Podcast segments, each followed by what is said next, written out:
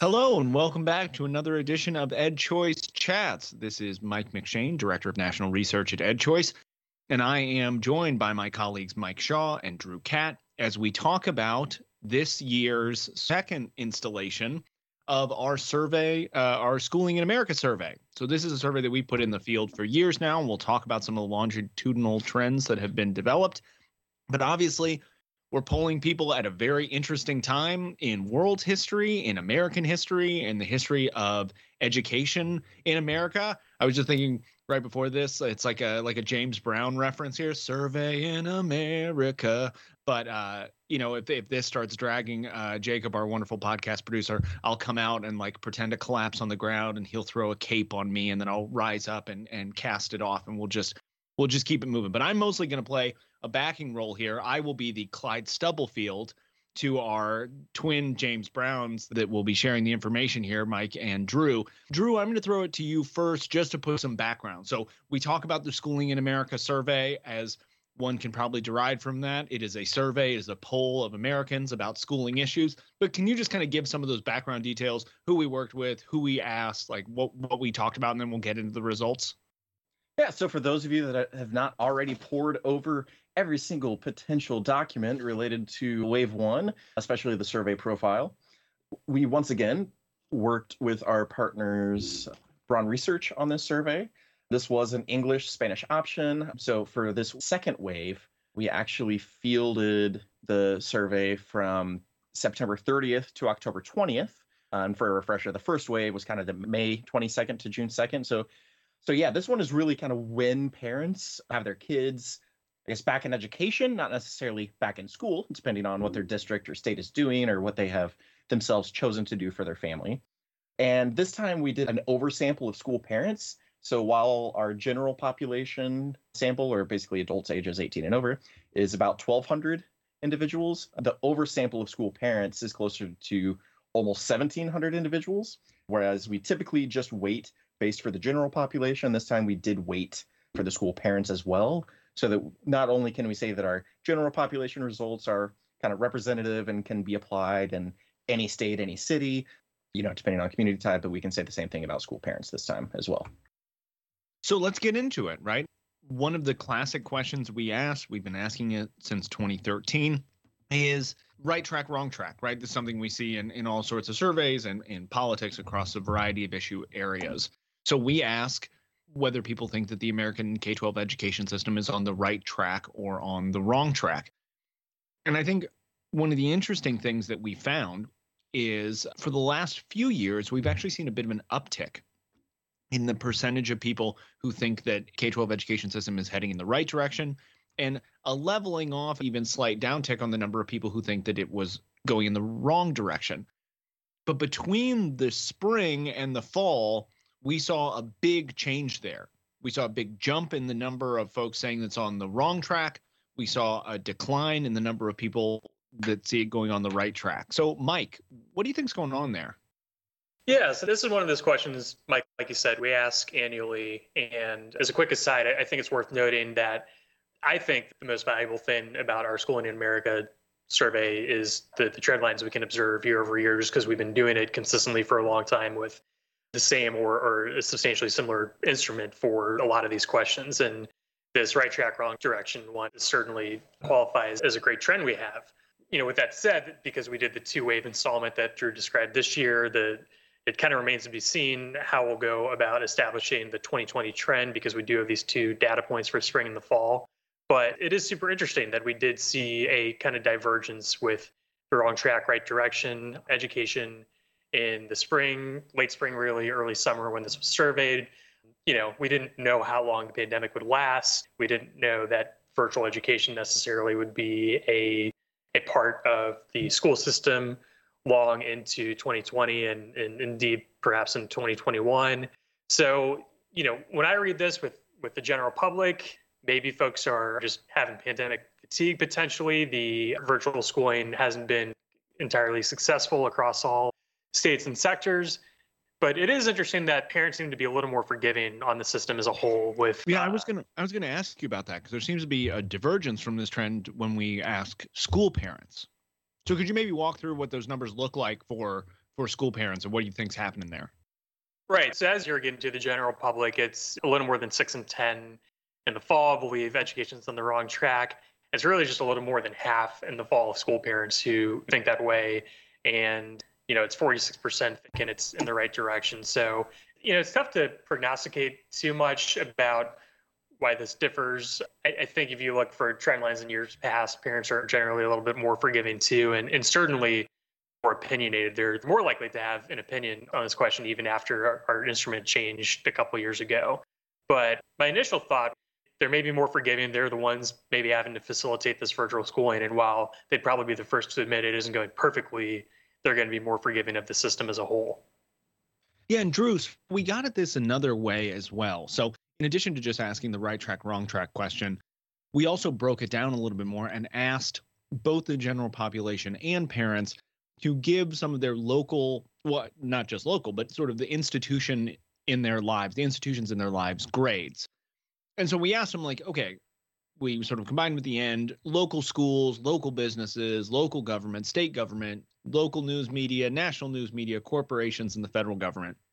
We've combined them all to say, okay, so who got the number of A's and B's, highest number of A's and B's. And one of the things I thought was really interesting, both from the general population and from school parents, we saw every single one of those institutions.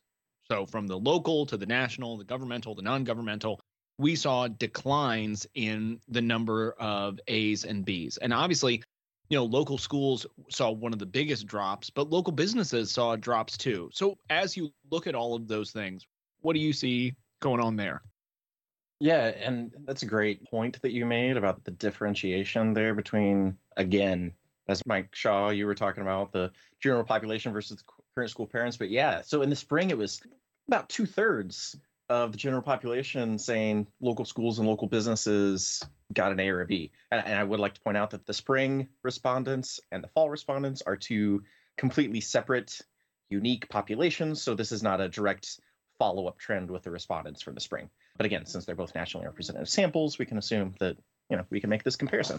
So yeah, now it went from 66% saying that local businesses get an A or B down to 56, and local schools went from about two thirds to a little less than half in the general population. So yeah, that was really striking. And then again, like focusing on those current school parents, it's like yeah, there's still 58% of current school parents saying that local schools get an A or B. So again, they're being more forgiving, I guess, and more understanding.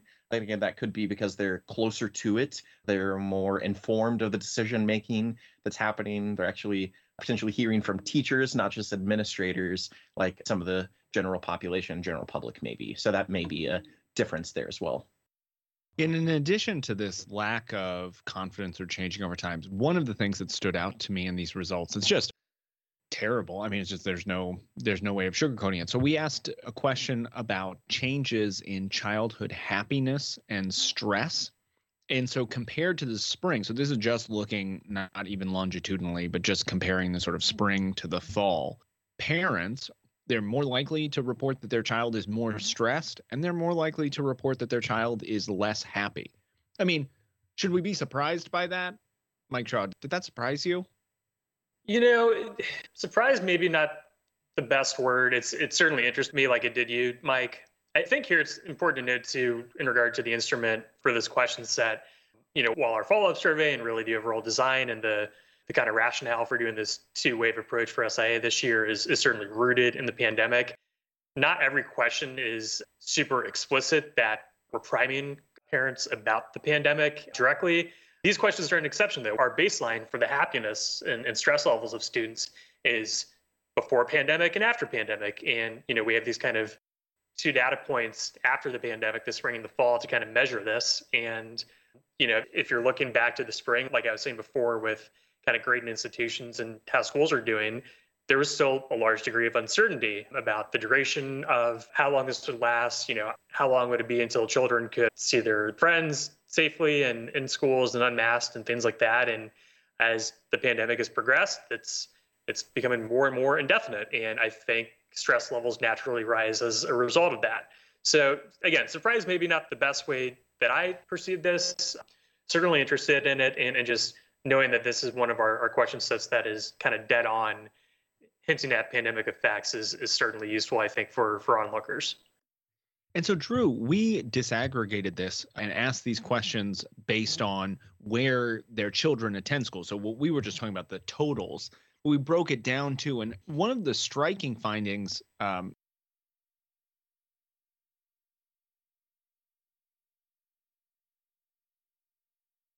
yeah, and that's something that I found very, very fascinating especially since so much of the work that I do with parent surveys, we do break it out by sector. So knowing that sector differences exist in other areas, we kind of hoped that we would see something similar here. And yeah, it's the private school parents and the homeschool parents say that their perception of their children pre-pandemic to now is, um, yeah, the private private sector and the homeschooling sector are more likely to say that their children are happier now than they were, and that's compared to the charter and public district sector. And then, yeah, it's also the homeschooling parents that stand out, where it's nearly one in five homeschooling parents say that their child is much less stressed now compared to before the pandemic. So, yeah, just wondering really how much there is to that. When I presented these results for a conference, kind of for a research conference, talked a lot about like, well, like how much of that has to do with the makeup of the kind of the homeschooling environment. Whereas maybe a homeschooler is used to only having access to one parent during the day. Now the homeschooler has access to hypothetically both parents during the day if you know the parent that was going out and working the 9 to 5 outside of the home is now working inside of the home. So so yeah, just just wondering if how much that kind of has a role also wondering how much of the way that various schools and districts have rolled out the kind of online learning or the hybrid schedule how much that impacts any sector differences as well and maybe just to put a coda on this question set, and I, I should emphasize our schooling in America survey is we try to be pretty wide and perhaps a little bit shallow in our question set and scope just to to survey a large degree of, of topics. And you know, this certainly isn't a happiness and stress intensive focus question set we have. But I, I do think it's interesting when you look at other polling in 2020, thinking of K-12 education as an ecosystem. Others have found things like substance abuse on the rise as a concern among parents and public school teachers. Uh, PDK found that at their poll. You're also seeing other polling and survey work among teachers who, who we've used as a survey demographic in the past and necessarily concentrate on this year, but that their burnout rates are increasingly high this year. So just kind of encapsulating the increased stress, decreased happiness in the ecosystem, you're seeing the pandemic having an effect all the way around. I would just say anecdotally, like I think I saw a piece in the New York Times a couple weeks ago where they were kind of interviewing and kind of profiling various teachers in different sectors. And and like based on you know my wife who's a public high school teacher and the amount like she's she's putting in by her tally an extra 10 to 15 hours a week compared to pre-pandemic. And yeah that's something that those profiles in the new york times that looked at charter school teachers public school teachers that's something that's the same. So yeah a lot of burnout potentially coming from the the added work the added bureaucratic hurdles with the virtual versus hybrid versus in person. Yeah, it's it's kind of astounding. Yeah, so sticking with some of these sector differences. So an additional question that we asked was breaking down what schools have been doing. So rather than having a sort of general given A B rating for how well you think your child's school has been doing, we also broke down the various things that they've been doing. So communication from teachers, access to teachers, quality of instruction, technology, logistics of remote learning, etc. One of the things that we found overall aligned to some of the other answers that we've seen thus far is that generally speaking, parents were pretty forgiving. So like 70% of parents on the whole uh, gave communication from teachers an A or a B. One difference here, the one that they were the most, and nearly a quarter of families gave a D or an F to the reopening plans, which I think shouldn't really surprise any of us. I don't I don't know how many school districts really covered themselves in glory on that one, but I want to stick on this theme of sector differences because not only we asked those questions just as a whole, but then we asked based on where people's children went to school, whether it was a district school, a charter school, or a private school. And one of the things that we found consistently was the ranking of the percentage of people who give them A's and B's. In almost every place that we asked, every way we broke it down, it went private school, charter school, district school. Now, some of them were close. You know, we saw some ties. There was one case where traditional public school district scored higher than charter schools. But in almost every other place, it's private school, charter school, then public district school. What, Drew, if anything, does that tell us?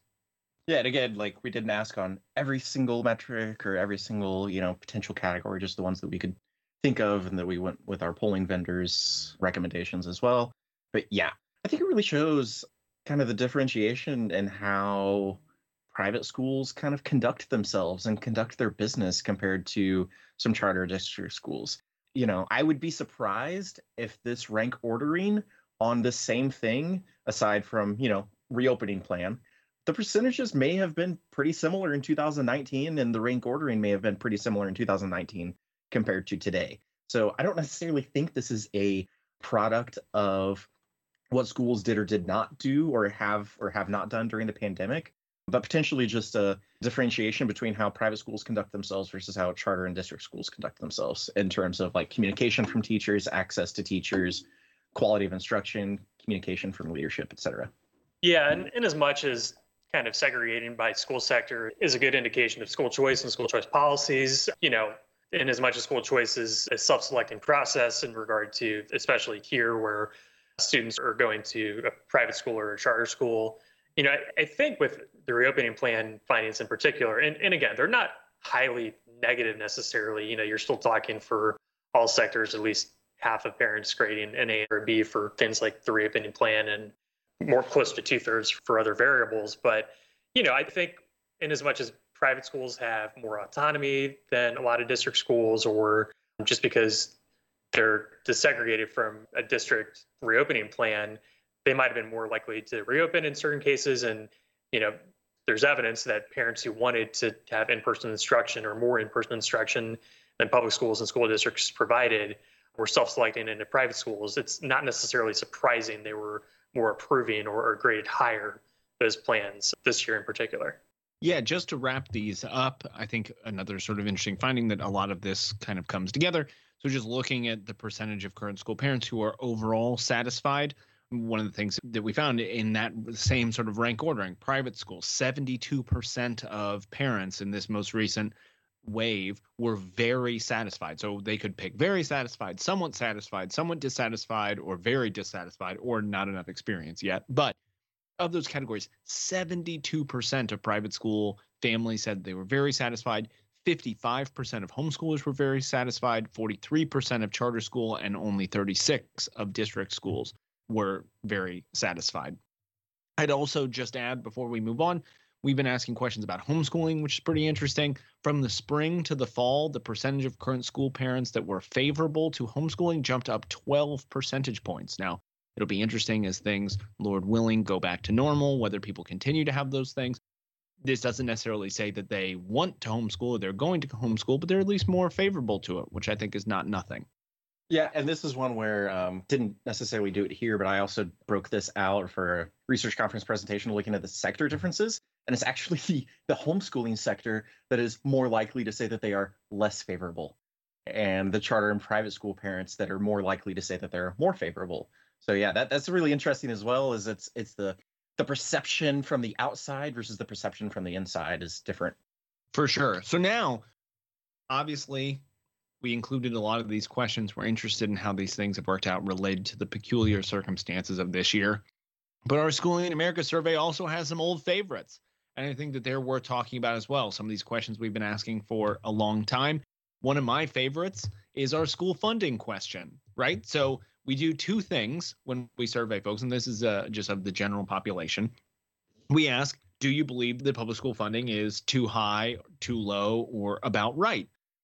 And consistently, we find when people don't have the information, they say that it's too low. So in this case, about 53% of respondents said that that funding was too low. When they actually get the information, we're able to impute into the survey how much their state spends on average. It dramatically drops. It drops down to 34% people saying it's too low. And while we see the, those sort of votes distributed to about right, and a small number of them move over to too high. So one of the things, Mike Shaw, that I'm interested in knowing is this is something that we're not the only people that ask questions like this. I know Education Next does and others.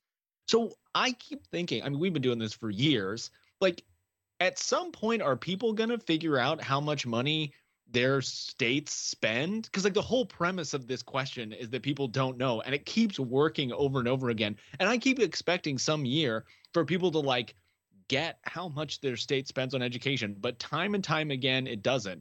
Is that going to change? Is this just sort of a facet of our culture that we just don't know how much we spend on schools?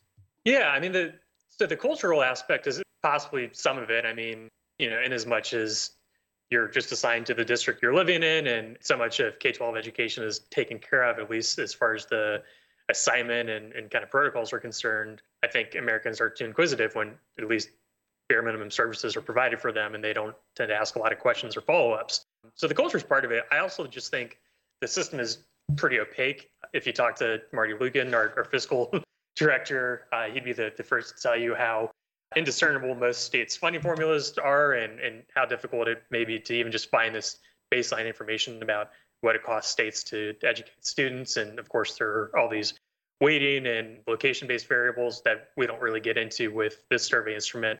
So, yeah, I mean, again, maybe I'm not as surprised just because it's a pretty opaque system. It's pretty niche in a lot of ways. And, uh, you know, if our survey does anything, it informs at least our small-ish sample of a thousand to two thousand people each year about what it does cost, and, and maybe some opinions or changes as a result. But uh, if if that's the rate it takes to change opinions or or to inform, really, not to change opinions, it's it's going to uh, take a lot of time. What you're saying is we just need to execute the survey, what, 10, 20, 30,000 more times, and then we'll tell everyone. Yeah. Essentially.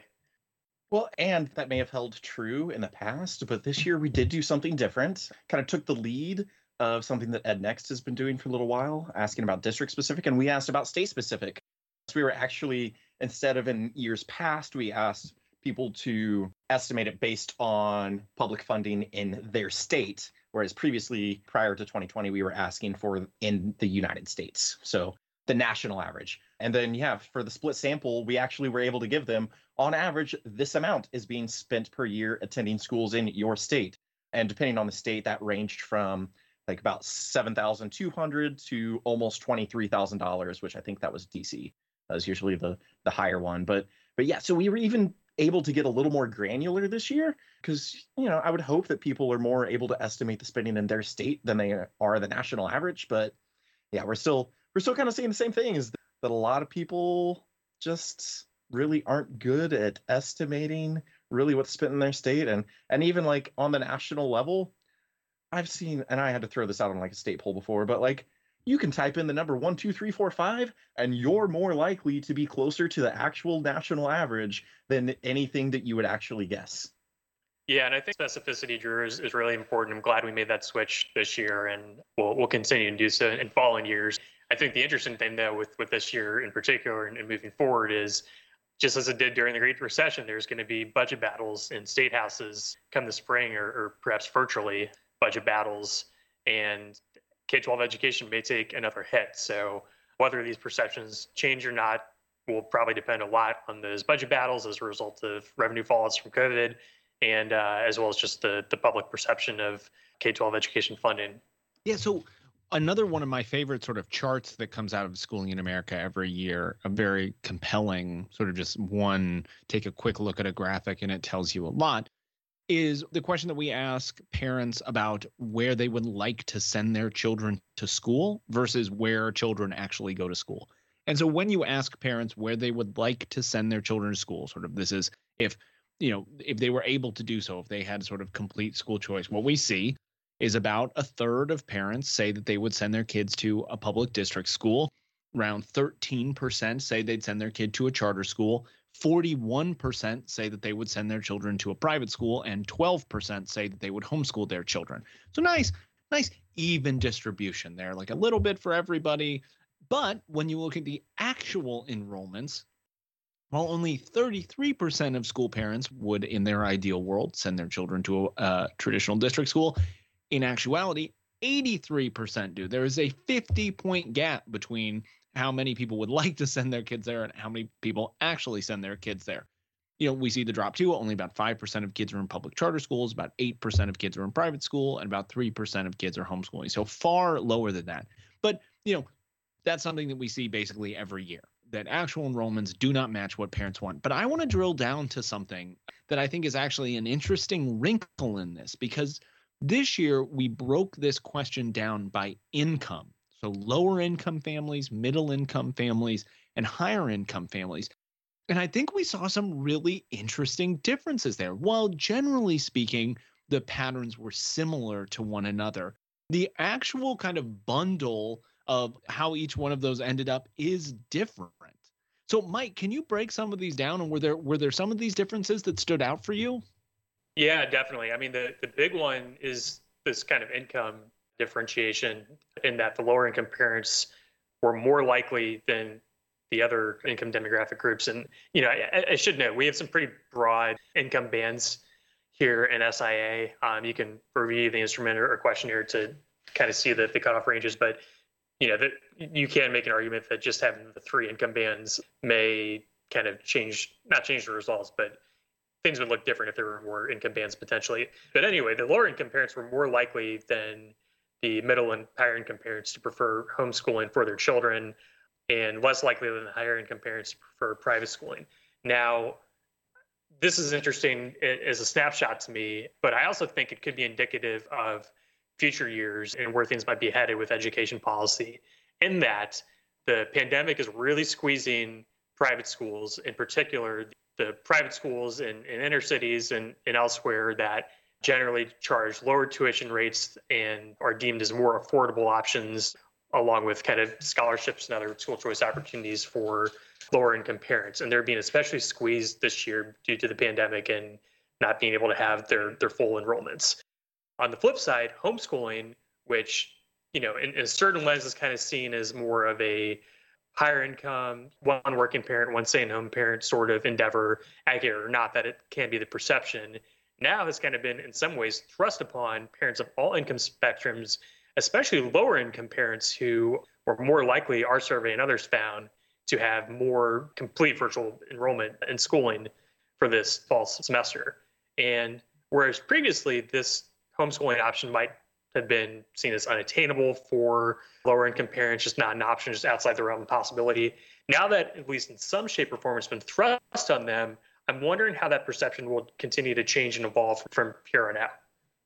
And the really interesting thing is if you compare this income breakout to like the income breakout for um, how opinions of homeschooling have changed, it's flipped. So, how favorability of homeschooling has changed, the higher income parents are the most likely to say that they're more favorable, and the lower income parents are the least likely to say that they're more favorable.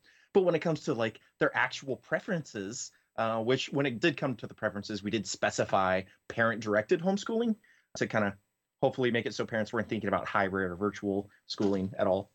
Um, but yeah, the, the fact that it is flipped, that's really, really fascinating. That, like, okay, the lower income group compared to the other income groups is the least likely to say that they're more favorable, and they're the most likely to actually prefer homeschooling.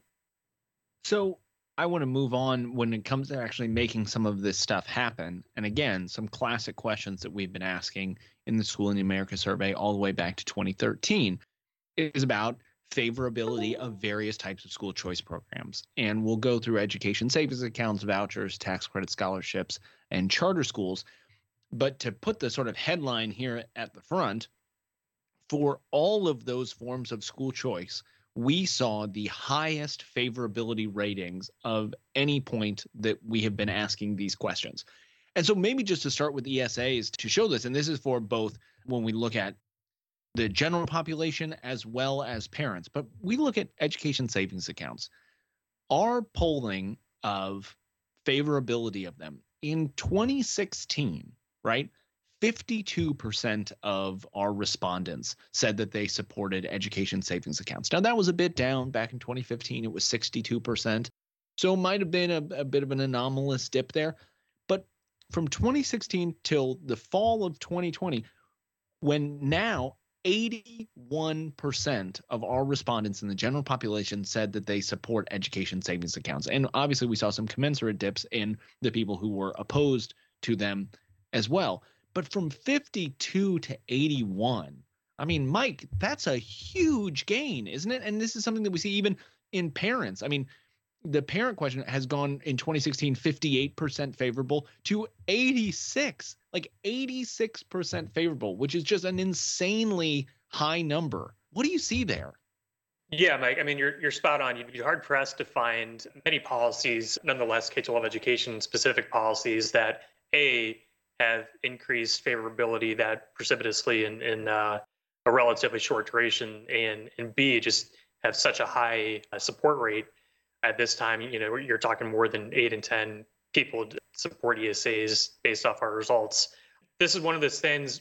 First, we should note, of course, for, for these results we're referring to for school choice uh, programs, we, as we have in the past, we offer general results, just kind of probing folks about the policy um, by name only. And it's maybe not surprising, but favorability changes when you actually give them a definition and description of the results, which we're alluding to here.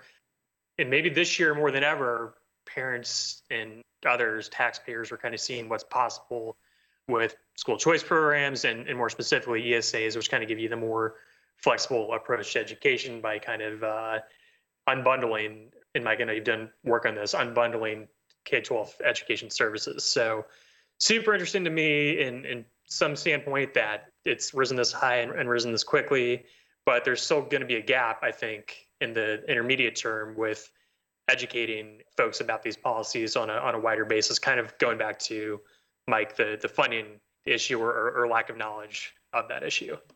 Yeah. So, Drew, just to kind of keep the party going, school vouchers. So we ask, do you favor these? Do you oppose them? And then we also obviously give an option for if you don't know about them or if you want to skip the question or whatever. In the general population, we see a 73 26 favor to oppose, and amongst school parents, a 78 21. Now, I guess one question that I would have for you is do you see these as sort of like independent observations or is there just like a general kind of pro school choice trend and so like whatever we we could have said anything that gives people more school choice and just given the circumstances of the world that people would be more in favor of it? Or, or is it more specific? Is it more general? Or is it something else? My working hypothesis is that there appears to be kind of an inverse correlation when you're looking at voucher favorability and the percent that would give their local schools an A or B rating. So if you remember like what we talked about earlier in the podcast, the spring compared to the fall, we saw a decrease in people giving their local schools an A or a B. And then we're seeing increases when it comes to ways to realistically financially afford alternatives. So I, I, I really do wonder if kind of there is a connection there get more of a more of a correlation than a causation, if you will, uh, for the researchers that are listening. But yeah, that's kind of my working assumption is that it it may be reflecting more of a dissatisfaction or perception of the local schools and kind of more of a desire for options now maybe than there was in the past. And it looks like we see something similar here with tax credit scholarships, right? So it's a 74 24 split with the general population and an 83 17 with current school parents. So, Mike, do you think that tells sort of advocates anything? Did like did these data and looking at the difference ESAs, vouchers, tax credits? Is there anything that people who maybe are trying to, you know, we have legislative sessions that are coming up in in the spring here. Is there something that that advocates can take away from these numbers? Yeah, I mean, look, the, the trends for a lot of these programs and, and policies we've been observing for a while now have been positive to overwhelmingly positive for a while. So for those in the know, for advocates really trying to push these programs, these results aren't necessarily surprising. I, I do think it's it's worth mentioning, digging in a little bit more how folks feel on a granular level, both at the demographic level as well as kind of how these policies are implemented. You know, specifically, we we tend to ask with ESAs, and we've done this with other programs in the past, whether they should be uh, specifically targeted to folks at the you know lower income level or, or any other kind of targeted approach versus a universal. Seeing again that the universal application for a school choice program is more favorable, and other polling is, is seeing this as well, which is interesting. So I think if, if you're an advocate or, or someone trying to implement this policy, that's something to take away. And at this standpoint, and, and again, who knows where things will be come spring legislative sessions and how education schools will look. But the fact is, the folks who have had to receive some alternative form of schooling in, in the form of virtual schooling or or kind of hybrid or, or what have you, that's kind of been exposed to everyone this year. Whereas those who just really needed it and wanted it and you know just the the default option wasn't a good fit for their child, that's kind of been a minority for a while, uh, at least as far as those who actually did take action and were, were empowered uh, financially or otherwise to do so. Now that everyone's been exposed to it, who knows uh, what kind of groundswell we'll see, but I do know it'll be a topic in legislative sessions uh, come the spring. Now, I would be remiss if I didn't also say that for our charter school favorability, we saw very similar numbers to this as well. But taking a step back as we kind of uh, bring our conversation here to a close, and obviously we could keep talking about this for a long time. We encourage everybody to check out the full results. We're only giving a small, you know, grab bag of things that we found to be interesting. There's a lot more stuff in there, but I want to give each of you a chance to just sort of either taking the big picture or if there was something in here that we missed that you think people really should know about as we kind of walk away from this conversation and the data and survey and polling that that undergirds it what should people walk away with from this conversation? Drew i'll give it to you first and then and then mike shaw you can uh, you can follow up. Yeah i think one of the things that stuck out to me and to kind of finish along with the charter school stuff is awareness. So i love measuring awareness and doing the wording experiments around awareness. Um, so when it comes to awareness of educational choice reforms, from the spring to the fall, there was not much difference when it came to ESAs. In fact, it was like 35% said that they had never heard of ESAs in the spring versus 36% in the fall. There's a slight decrease in vouchers, went from 29% saying they'd never heard of vouchers in the spring to 27% in the fall. But charter schools, there's actually a 3%, I guess, decrease in unawareness. So I guess a 3% increase in awareness, going from 15% in the spring saying they never heard of charter schools to 12% in the fall saying they never heard of charter schools. So yeah, it's to me, it's the more that families are wanting options, the more that they are favorable of the policies. I think there's still a lot of work to be done when it comes to awareness. Um, and that's something that I've seen within like state parent surveys as well. That one of the reasons that you know parents not participating in a program say that they don't participate in the program is because they've never heard of the program in their state. So i think yeah in terms of whether it's homeschooling charter schooling private school choice i think in a lot of states there's still a lot of work to do at the ground level in terms of grassroots advocacy and awareness building. Yeah and for, and for me bringing it back to pandemic and its effect on education i'm i was pretty interested in we didn't really get to touch on this a whole lot but this isn't surprising, but the fact that COVID related concerns as far as children getting exposed to the coronavirus or, or social isolation, uh, falling behind academically, parents still rated those concerns really high in the fall. Uh, it was between a third and, and four and 10 parents were rating those concerns extremely high. Closer to half did have general concerns about those and other related COVID education issues. So I think that's that's something to keep a pulse on especially while we proceed through this pandemic through what has been a brutal winter in terms of exposures, deaths, and the like, but also twinning that with increased evidence that that schools and, and children in particular don't seem to be super spreaders of the virus. You know, there's still some questions lingering about that, but but I, I know a lot of K-12 policy advocates and, and researchers are weighing cost benefits of the pandemic, school reopenings, less virtual uh, schooling has kind of been a, a hot topic in that regard. Uh, so kind of just twinning that with the still very real uh, threat of the virus and very real concern of parents for the effects that the virus is having on K-12 education and their children. Wild, wild times that we are living in. But hopefully, the survey data that we've generated in our conversation of it can help people understand it a little bit better. Gentlemen, it's been great spending this time with you to all of our listeners. We hope you've enjoyed our conversation. Please make sure to check out everything that's involved with this poll on our website, www.edchoice.org. And we look forward to talking to you again on another edition of EdChoice Chats.